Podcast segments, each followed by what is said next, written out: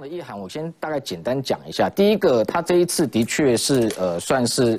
如果我们过去印象中的确是比较罕见的，也算首度啦。这个海空的兵力联合入侵到台湾的西西南的 ADIZ，所以基本上就是一个切香肠的一个战术哈。如果我们看一下哈，就是说这一次它的一个兵力，我们的这个防空识别区画是画到这里来。好，那这一次这个兵力已经突到我们的这一块范围里面来，嗯，哦，所以过去这一块是我们的防空识别区，等于是我们的海空的兵力都会在这边做监控。那前一阵这两三年来，它的所谓的远海长航，过去它是会打擦边球，好，会从这边擦过去，擦过去。我们的防空识别区是不是在这一块有重叠啊？有重叠嘛？到这个地方，事实上这是台海中线嘛，啊，一直下来到这一个角礁，哦，这这一个地方。那他这一次等于说这一块本来都是我们我们的这个空域，嗯，那他等于这一次突穿进来，那突穿进来不是像过去这样子一个简单的呃一两架次哈，它是一个算是等于说这连续两天大概有三十架次，那中间有二十一架哈，直接都进入到这个区块，而且海上的舰艇过去印象中也没有进到所谓的台湾的防空识别区哈，那所以他这样的一个动作，为什么讲说是切香肠？他等于把台湾这一块切掉，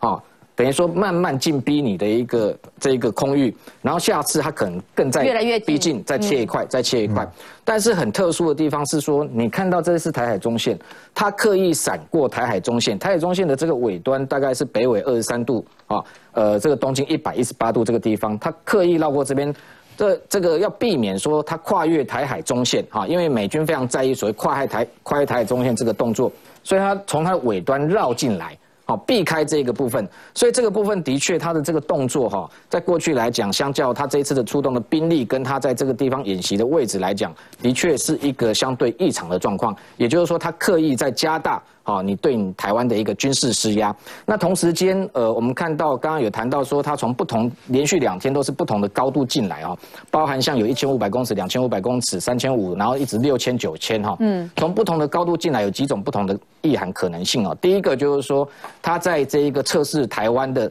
这个不同空域的一个反应哦，就是说你的一个陆基雷达，你是不是侦测得到它，然后你的一个空军它。飞哪个高度进来的时候，你的台湾的战管会发现你的这个空军的战机会到那里去做监控，这是他在各个不同空层，他在进行一个测试跟反应，他就可以知道下次你可能会怎么反制它。第二个就是说，不同空域可能不同的机种，它的部署会有不同的一个任务。第一个像低空飞行一千五百公尺这种，通常来讲已经算是这个高度比较低哈。那战机如果低空来讲，一般来说它可能挂载就是反舰飞弹或者是对地攻击的飞弹。那这个在中中度空，呃，譬如说一万英尺左右上下，大概就是空对空、制空作战。再高一点，譬如说到六千、九千，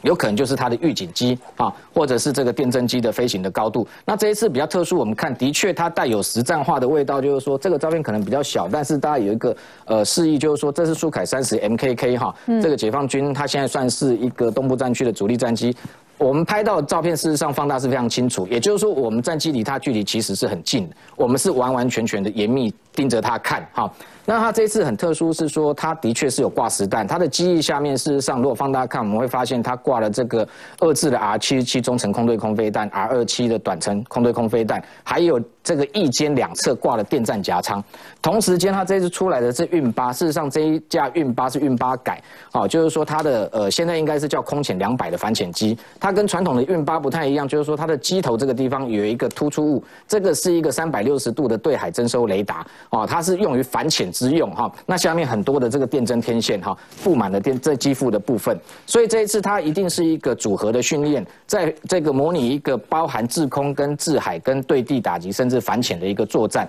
那这样的一个动作，当然它的背后的确来说，呃，针对性是相较于过去来说是比较强的，因为我们看到八月份陆陆续续，它不是公布了十几场的军演吗？嗯，哦，在这个从北从渤海、黄海、东海，然后一路南到南海，但是这场演习它居然没有公布。所以你才会发现说他那些都是虚张声势，嗯，真的有公布的都是在转移焦点，真正他要做一些动作的，他反而没有公布这个讯息。但是我觉得值得让我们要这个提高警觉的地方是，的确在这个区块演习哈。不管对台湾，事实上对美日有非常大的影响哦。所以为什么要召开国际记者会？一个是说让国人了解他的一个动态，我觉得他还是在做一个军事动作。那网络上在传说什么这是开照开战的前兆，我是觉得不要这样子自己哈过度的紧张哈。那有任何的一个增厚，如果这个威胁提升的时候，我相信军方会对外公开说明。昨天这场记者会，一个是对内要让我们了解说真正的这一个实际的状况是这样，特别是要强调说并没有包围所谓的东沙岛哈。那东沙岛部分如果是夺岛演练的话，基本上他们会出动所谓的两栖部队、合成营等等哈。那会有一个两栖的兵力，但是这次我们了解到的、掌握的情资是并没有哈。那他完完全全在这个地方做一个联合海空封锁，一个重要意涵，我觉得几种可能，一个是因为这个位置你看刚好是在台海这个航道上面，事实上它有可能就是在模拟一个过去这个包含台湾国防部、美国国防部，它先前谈到说泛台四种模式中间一个就是在以这个模拟模拟可能海空封锁好台海在南侧的部分把这个地方先封起来再模拟，第二个就是说在模拟这个可能美军从南海好北上。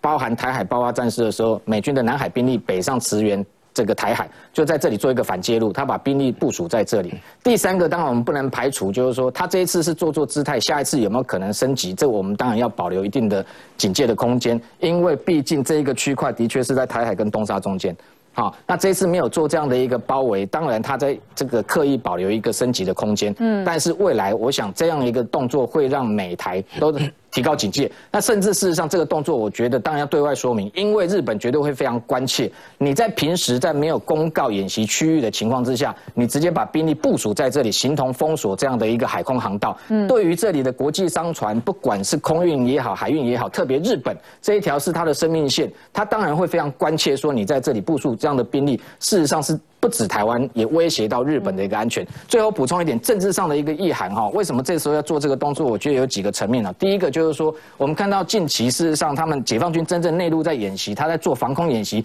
在模拟机场被瘫痪。事实上，他也担心美国在南海开开战。他也担心美国在南海出手哦，所以他同样的解放军在那个区块，他承受一些防卫上的一个压力。那我让担心出手，然后又说我南海不会开第一枪，可是我偏偏要做一些好，好像要挑衅的动作，这蛮这就是我要说的。同时间，你看到中印边界不是也在升温哈？对，就是说这两个部分它都承受一个外部的压力的情况之下，这两个部分事实上它已经失去它一个主动权，就是说它只能这个由美国来决定是不是要在这里爆发冲突。由印度本来他以为印度很好。处理，结果没想到印度现在硬起来，所以他把焦点转移到台海。只有台海，因为我们台湾不会去攻击中国大陆嘛，只有在台海，他拥有这样的主动权，他把这个兵力调到这里来，把交易焦点从中印跟南海转移到台海。这样有一个转移压力跟转移焦点的目的，那同时间当然是对美国事情，因为事实上这次演习我还是要强调说，我们为什么不要过度恐慌？因为美军在这附近事实上也部署了重很重大的兵力，大家外界可能没有注意到。事实上啊，美军有几艘啊，两栖登陆舰跟突击舰，包含美利坚号，事实上在台湾的东面东侧这一块，雷根号航空母舰也在这边，然后也都还在，也都还在，然后。昨天、前天、今天，事实上都有美国的军机设，像昨天哈，这个美国不管 P 八 A 的反潜机或它的这个这个 R C 一三五电侦机，它实际上是直接飞到它演习区域里面去做电侦、去做这个监控，所以老美在这这个地方是一直在看着它演习的。所以螳螂捕蝉，黄雀在后。